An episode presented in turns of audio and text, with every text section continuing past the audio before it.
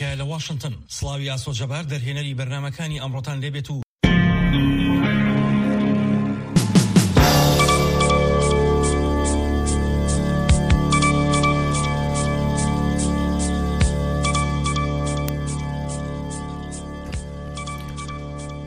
Hivi sasa ni saa tatu kamili. Zifuatazo ni habari za dunia kutoka idhaa ya Kiswahili ya Sauti ya Amerika. Msomaji ni mimi Idi Ligongo. Rais wa zamani wa Angola Jose Eduardo dos Santos amefariki dunia. Santos ambaye alitawala taifa la Angola ambalo ni la pili kwa uzalishaji wa mafuta barani Afrika kwa takriban miongo minne amefariki dunia akiwa na umri wa miaka 79 kwa mujibu wa taarifa iliyotolewa katika ukurasa wa Facebook wa ofisi ya rais wa Angola. Rais huyo wa zamani wa Angola alifariki dunia majira ya saa tano asubuhi kwa saa za Uhispania, ambako alikuwa amelazwa katika hospitali ya Barcelona Tencon kwa kipindi kirefu kutokana na maradhi, taarifa ya ofisi ya rais wa Angola iliandika. Msemaji wa hospitali ya Barcelona Tencon ambapo alikuwa amelazwa, Dos Santos alikataa kutoa taarifa zozote za kina za kifo cha kiongozi huyo wa taifa la Angola. Shinzo Abe, waziri mkuu wa zamani wa Japan ambaye alikuwa na ushawishi, amefariki dunia baada ya kupigwa risasi kifuani wakati akitoa hotuba leo, kwa mujibu wa maafisa wa Japan. Mapema Ijumaa, Abe alikuwa akizungumza katika tukio la kampeni nje ya kituo cha treni cha mji wa Nara, mashariki mwa Osaka, ambapo mtu mwenye bunduki alikwenda nyuma yake. Kufuatia milio miwili mikubwa, Abe alidondoka chini huku akitoka damu. Video zilizotolewa katika mitandao ya kijamii zilionyesha watu wakikusanyika kumpatia msaada Abe ambaye alikuwa amelala chini bila kufanya chochote. Abe mwenye umri wa miaka 67 alipelekwa hospitali ambako mitandao ya kijamii ilisema kwamba alipatwa na mshtuko wa moyo. Shirika la utangazaji la Japan NHK limesema aliyehusika na tukio hilo ni mwanaume mwenye umri wa miaka 41 kutokea Nara na ameshikiliwa na vyombo vya usalama. Uvamizi wa Rusia nchini Ukraine utakuwa ajenda ya juu wakati waziri wa mambo ya nje wa Marekani Antony Blinken atakapokutana na mawaziri wengine wa mambo ya nje kutoka kundi la mataifa ishirini yenye uchumi mkubwa wiki hii huko Bali, Indonesia, kabla ya kikao cha kwanza cha waziri Blinken ambapo watakutana na mawaziri wa mambo ya nje wa kimataifa ya Atlantic, waziri wa mambo ya nje wa Ufaransa Catherine Colon, waziri mdogo wa Ujerumani Anela Bakob na waziri wa mambo ya nje mdogo wa Uingereza na mkurugenzi wa siasa Tim Barrow. Msemaji wa wizara ya mambo ya nje Ned Price amesema katika taarifa kwamba wanajadili juhudi za pamoja kuipatia Ukraine msaada mwingine wa kiusalama na kibinadamu na kuangalia njia ya kushughulikia tatizo la kidunia la upungufu wa chakula ambalo limetokana na hatua ya makusudi ya Russia kuharibu kilimo cha Ukraine. Kundi la watu limefanya mauaji ya wagonjwa tisa katika shambulio ndani ya kliniki mashariki mwa Jamhuri ya Kidemokrasia ya Kongo usiku wa kuamkia leo, kwa mujibu wa taarifa ya jeshi ya Ijumaa, na kulaumu wanamgambo wenye msimamo mkali. Wanamgambo hao wanaoaminika kuwa wa ADF, kundi kutoka Uganda ambalo limekuwa likifanya harakati zake katika misitu ya Kongo kwa miongo kadhaa walishambulia kliniki inayoendeshwa na kanisa katika majira ya saa nne usiku wa Alhamisi, kwa mujibu wa mashuhuda wawili wa shirika la habari la Reuters. Msemaji wa jeshi amesema washambuliaji hao wanatoka katika kundi ambalo linashirikiana na kundi la ADF na kutumia mtindo wa aina moja. Jeshi limewaua wapiganaji hao watatu na kumkamata mmoja baada ya kujibu shambulizi hilo katika mji wa Lume, Kivu Kaskazini, alisema msemaji wa jeshi Antony Mualushei. Na mshindi wa tuzo ya Nobel kutoka Filipino Maria Ressa ameshindwa rufani yake dhidi ya hukumu iliyotolewa kutokana na kesi ya kashfa katika mtandao wa tovuti yake ya habari Rappler amesema Ijumaa, ikiwa ni tukio la karibuni kabisa baya kwa mwanahabari huyo wa siku nyingi. Mwisho wa habari hizi za dunia kutoka idhaa ya Kiswahili ya Sauti Amerika. Ungana na Kennesi Bwire katika matangazo yetu yanayofuata ya Kwa Undani.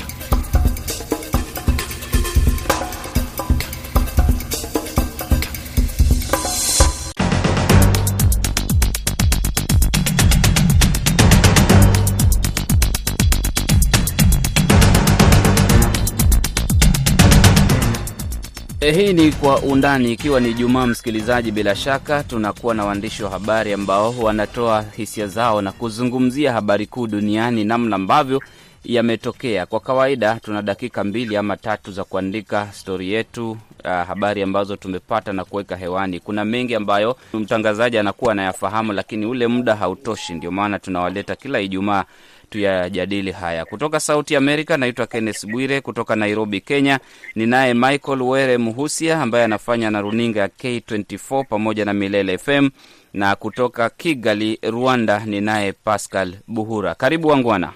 Shukrani sana Kenneth. Asante sana Kenneth, mambo safi, nashukuru. Naanza na wewe Mike. Boris Johnson hatimaye baada ya kashfa kwa nyingine, kashfa juu ya nyingine, chama cha Conservative kikajaribu kumwondoa mwezi uliopita katika kura, ikashindikana, akawashinda nguvu. Mawimbi yamemwandama, sakata ya mtu aliyemwamini kwamba atamsaidia kazini akalewa chakari wiki iliyopita kiasi cha kwamba hakuweza kurudi nyumbani mwenyewe, akatafutiwa gari la kukodishwa, akarudishwa nyumbani, akaomba msamaha, akatoka katika serikali. Yamemwandama Johnson, baadaye mawaziri zaidi ya hamsini kujiuzulu, chama kimemshinikiza, ameondoka. Unazungumziaje sakata hizi ambazo zimemwandama Johnson? E, tunasema mbuyu umeanguka, manake alikuwa ni mwamba kweli kweli katika harakati E, za kutetea nafasi yake kama waziri mkuu wa Uingereza na ameonekana kuponea ponea mambo mengi. Unakumbuka wakati mmoja pia ilikabwa na korona, e, nusura apoteze uhai, lakini tena karudi tena nikana kwamba ni paka mwenye roho tisa, lakini mwisho ikawa sasa wakufa ni wakufa tu, watakiwa mizingirwa na wakwao.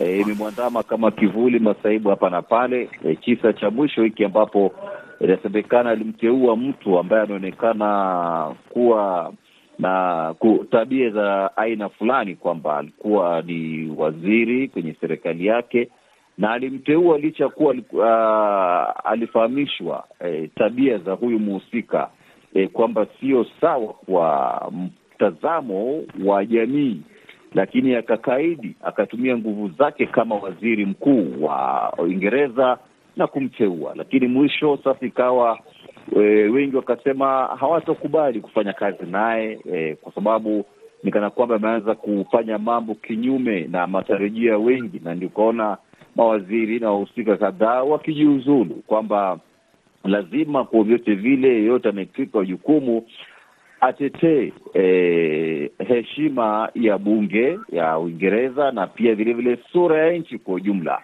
E, na ndio sababu uh, uzuri wa kwa wale mataifa magharibi, Marekani, Uingereza, Australia, Canada, e, kitu kidogo tu bila shaka unapokumbana nayo una una una, una kujiuzulu iwapo kwa vio vyote vile uh, wanaona kwamba umeenda kinyume na matarajio ya wengi, na ndio sababu tunasema kwamba wao maadili ni jambo la msingi, kinyume na jinsi ilivyo Afrika. Kwa hiyo ameng'atuka na ni mmoja mawaziri wakuu ambao wamekuwa na nguvu na ushawishi mkubwa sana katika uh, nchi ya Uingereza. Nakumbuka walikuwepo wakina eh, Margaret Thatcher, wamekuwepo wakina Winston Churchill, walikuja wakapambana kweli kweli, wakina Theresa May.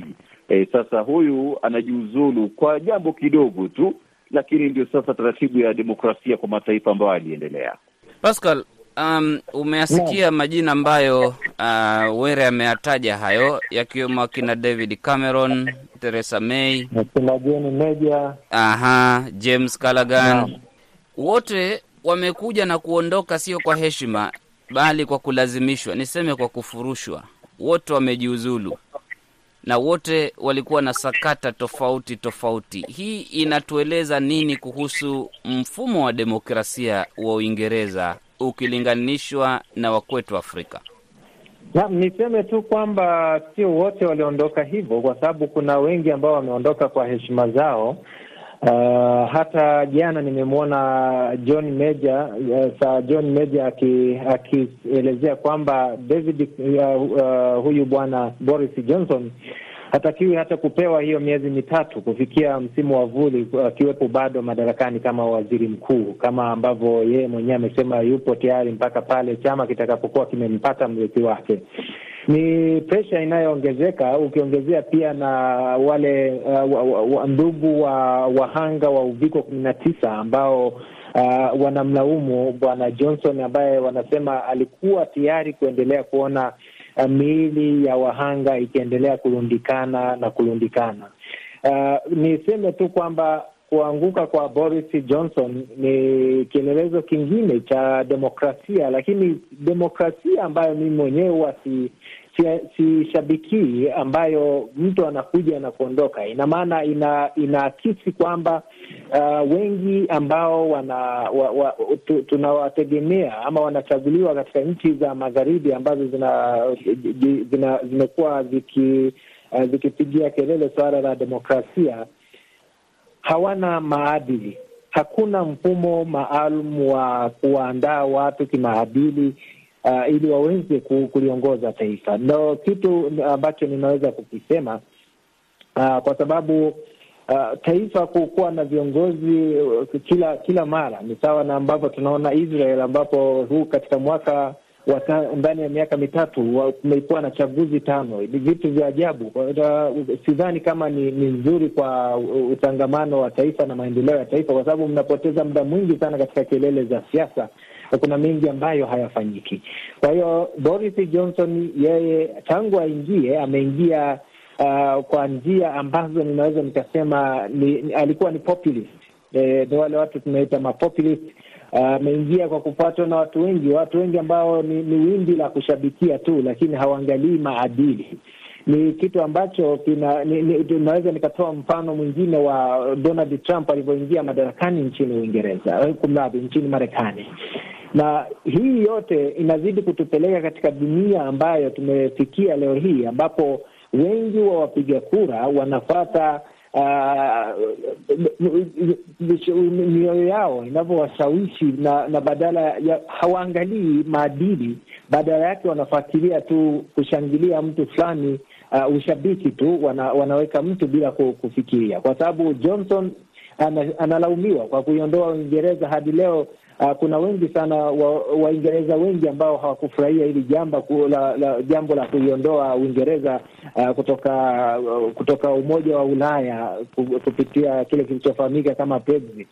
Kwa hiyo niseme tu kwamba kwangu inaakisi uh, utovu wa maadili miongoni mwa watu wengi ambao wanaingia katika siasa leo hii. Kama leo hii tukisema uh, chama cha Conservative kuanzia kwa David Cameron alirithiwa na Theresa May, karithiwa na Boris Johnson, wote wameondoka bila kumaliza mihula yao madarakani. Hii uh, sio sio ishara nzuri kwa chama chochote uh, kwa, kwa sababu ina, inazidi kuweka shaka kwa watu ambao wanakiongoza chama hiki na wanaopewa mm. uh, heshima ya, ya kuingia katika uongozi wa chama kama Conservative, na pengine inatoa fursa nzuri kwa wapinzani kama Leba kuweza kujiandaa vizuri na kumweka mtu ambaye ana ushawishi zaidi na pengine wakaweza kuingia tena madarakani. mm-hmm. Haya, ni chama kinaamua, kinaona tunakokwenda, tukielekea kuwa na huyu mtu ofisini, basi chama chetu ndio kinakwenda kupoteza.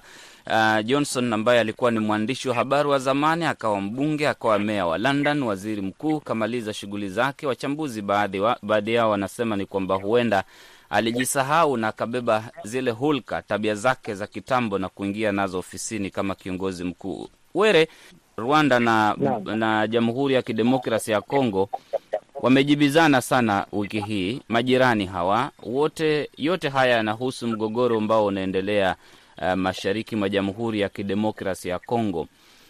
Rais Paul Kagame amezungumza na waandishi wa habari mjini Kigali, akazungumzia kwa kirefu sana kuhusu uhusiano wake na DRC na waasi wa M23 na jeshi ambalo linapangwa kuundwa la Jumuiya ya Afrika Mashariki.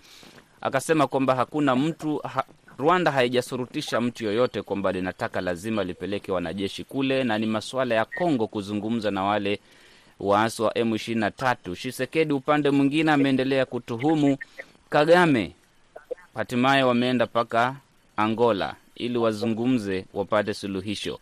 Unadhani suluhisho linapatikana ama viongozi hawa wawili majirani hawa wangwana wataendelea kurushiana maneno kupitia kwa hivi vipasa sauti hawa, hizi microphone, ayaandike Muhusia, ayaandike Pascal na ayaandike Bwire na wengineo?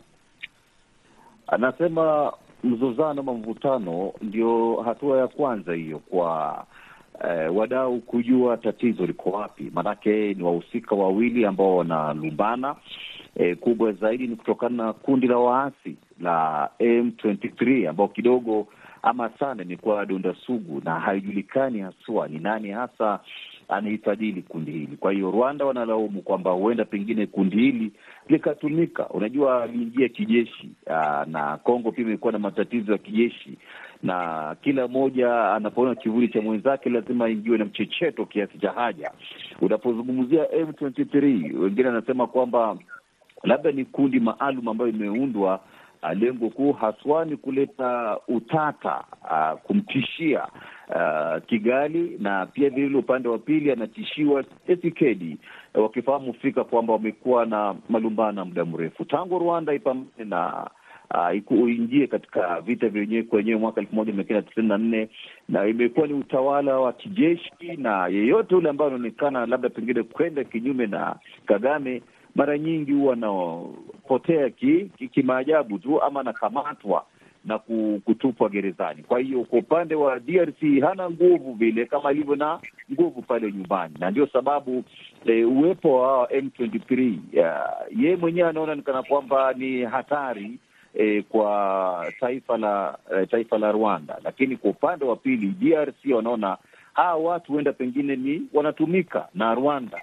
na kuna interest fulani kwa faida ya kisiasa. Kwa hiyo yeye kama rais wa Jamhuri ya Demokrasia ya Kongo ana kila sababu ya kutumia mbinu zozote zile za kufurusha waasi kutoka kwenye ardhi la Kongo, na Kagame ndiyo licha kuwa na hofia kwamba hawa watu huenda pengine wakatumika kisiasa kwa ajili ya kuvuruga Rwanda, huenda pengine nyuma ya pazia, hatuwezi jua, ni tetesi kwamba kuna mkono wake katika harakati za kufaulisha uwepo wao, lakini pia hatuwezi mwache nje e, bwana Yoweri Kaguta Museveni pia naye aliingia kijeshi tena katika kuongoza nchi ya Uganda, na pia labda nyuma pazia kuna mahusiano fulani ama wahusika wapo kutoka nchini Uganda. Kwa hiyo jambo la msingi ni kwamba lile kundi kivyo vyote vile lazima iyeyushwe na Rais Tshisekedi ana kila sababu ya kuweka taifa lake likiwa salama. Kwa hiyo kama kuna mkono wa mtu ambao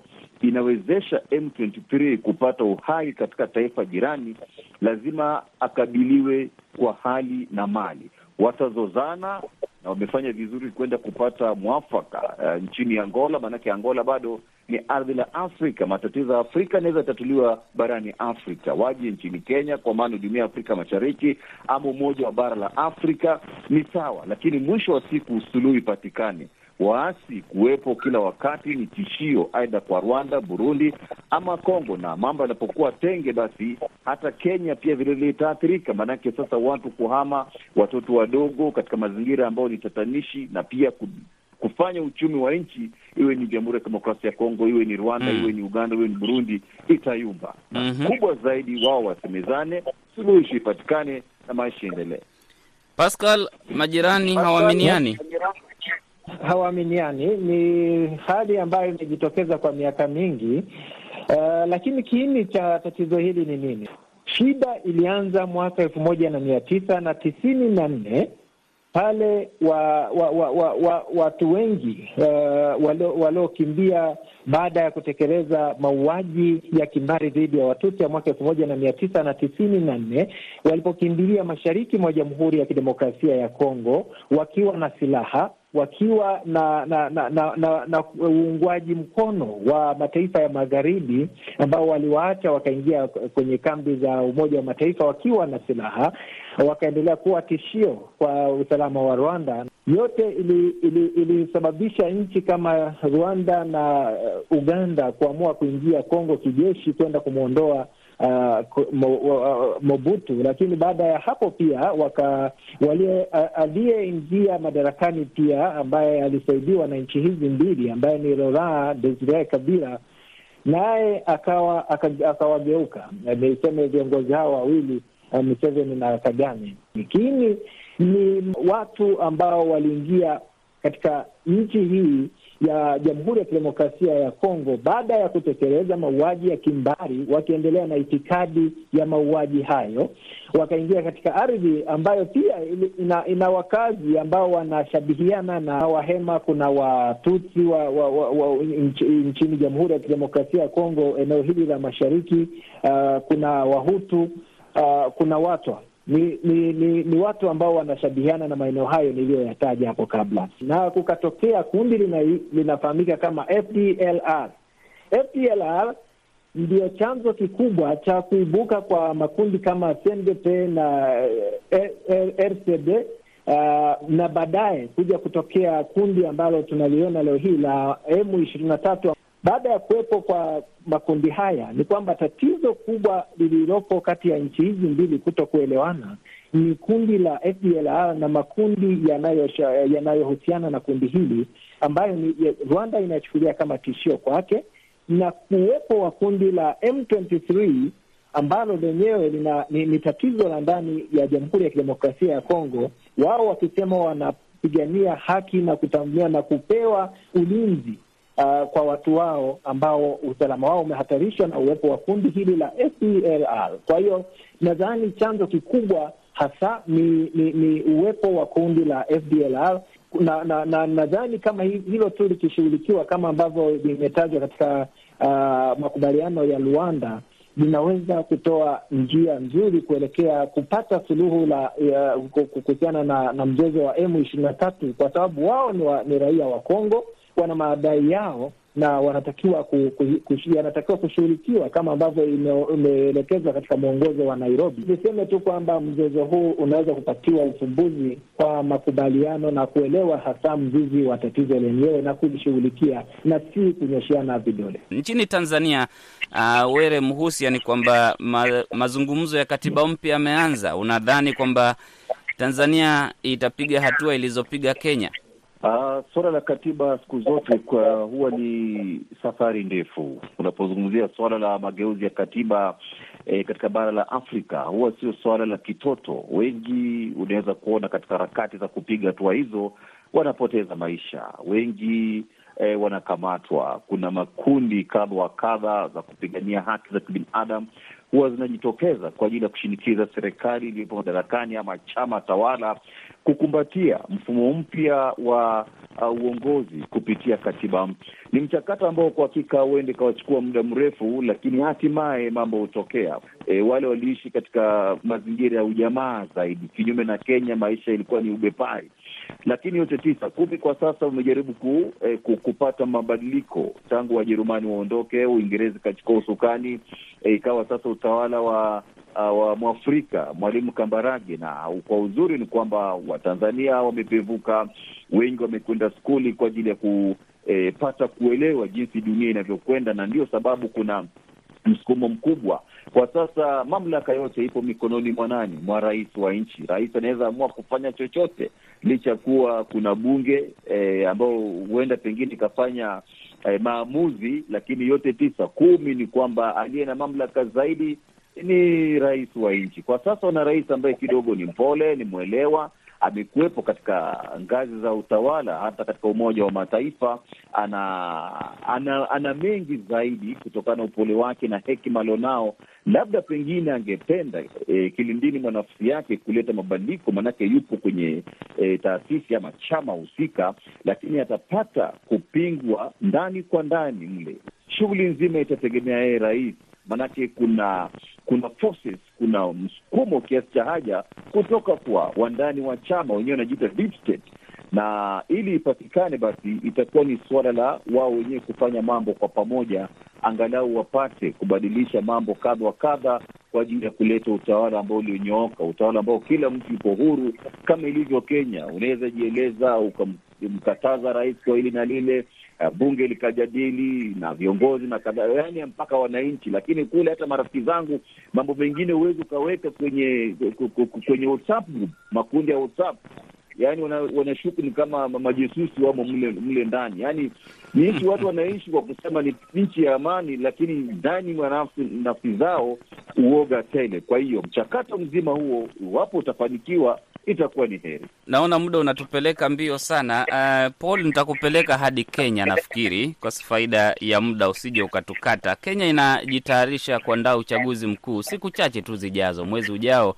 watakuwa wanaelekea kwenye debe, na tayari kuna madai yameanza kujitokeza, kila mwaka yanajitokeza ya wizi wa kura kila mwaka kabla ya uchaguzi mkuu lazima kuwepo tetesi za wizi wa kura. Raila Odinga sasa anasema kuna njama ya kura mia mbili mia mbili alivyosema yeye mwenyewe kuingizwa katika vituo vya kupigia kura kama elfu kumi ili kujaza kama milioni mbili wa mshinde, na kuna pia tetesi zingine kwamba karatasi za kupigia kura nazo zimekumbwa na mchakato wake. Unadhani Pascal, hii ni fursa ya kusukuma tume ya uchaguzi kufanya yaliyo sawa ama ni fursa ya kuwatayarisha wafuasi wao kwamba mkatae matokeo? Kenya uh, kwa namna ya kipekee ina tume uh, huru ukilinganishwa uh, na tume nyingine za uchaguzi katika mataifa yetu haya.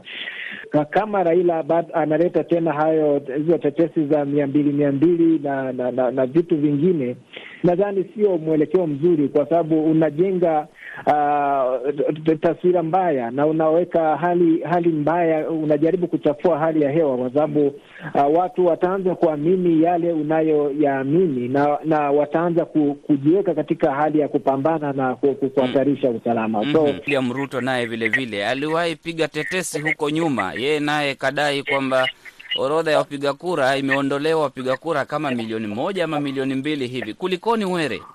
Kila mtu anapiga nduru, ni nini mbaya? Eh, unajua ni vita. Ah, kila mmoja analenga kuingia Ikulu na kila mmoja lazima awe ange, na kila mmoja ana wale agents wakala wake eh, kwenye tume ya uchaguzi, labda kwenye serikali, kila mmoja na wake. Kwa hiyo ukisikia mtu akitoa sauti lazima uh, ana ana taarifa za ndani kwa ndani ana, anajua nyama inampokonya, nyama inamtoroka huenda e, pengine mambo akaenda tengi. Kwa hiyo ni kawaida sana kulalama, inakubalika, na kazi kubwa sana ni eh, kusimamia uchaguzi uliotimamu. Raila anasema kwamba tutumie ndio mtindo wa kidijitali ambao ni TeamSpeak, lakini kumbuka kuna maeneo mengine huenda inatatizika na hali ya anga. E, huenda pengine mashine hiyo ikafeli, lakini IBC imesema kwamba wana mitambo takriban saba kwenye kila kituo. Hii ikifeli inaingia, lakini Raila anasema ndiyo, ni sawa, mnaweza kuwa navyo, lakini muwe na eh, ile register eh, orodha ya wapiga kura, kile kitabu eh, jina la huyu likikosekana huku uliangaliwa upande huu mwingine, ili mambo yanyooshwe. Aliyeumwa na nyoka aonapo ukambaa lazima aingiwe na uoga, na ndio sababu tunasema wakati huu tunataka mambo yaliyonyooka, na ndiyo njia moja ya demokrasia tunazungumzia. Huwa inachukua muda mrefu, lakini mwisho mambo huwa ni sawa baadaye. Nawashukuru sana Michael Were Mhusia, mtangazaji wa K24 Milele FM Nairobi, Kenya, Pascal Buhura, Rwanda TV Kigali. Nawashukuru kwa mchango wenu, asante kwa kuwa sehemu ya Kwa Undani hii leo. Shukrani sana Bwire na wikendi kila la heri. Jina langu ni Kenneth Bwire, mwelekezi wa matangazo amekuwa Aida Isa. Huwe na usiku mtulivu.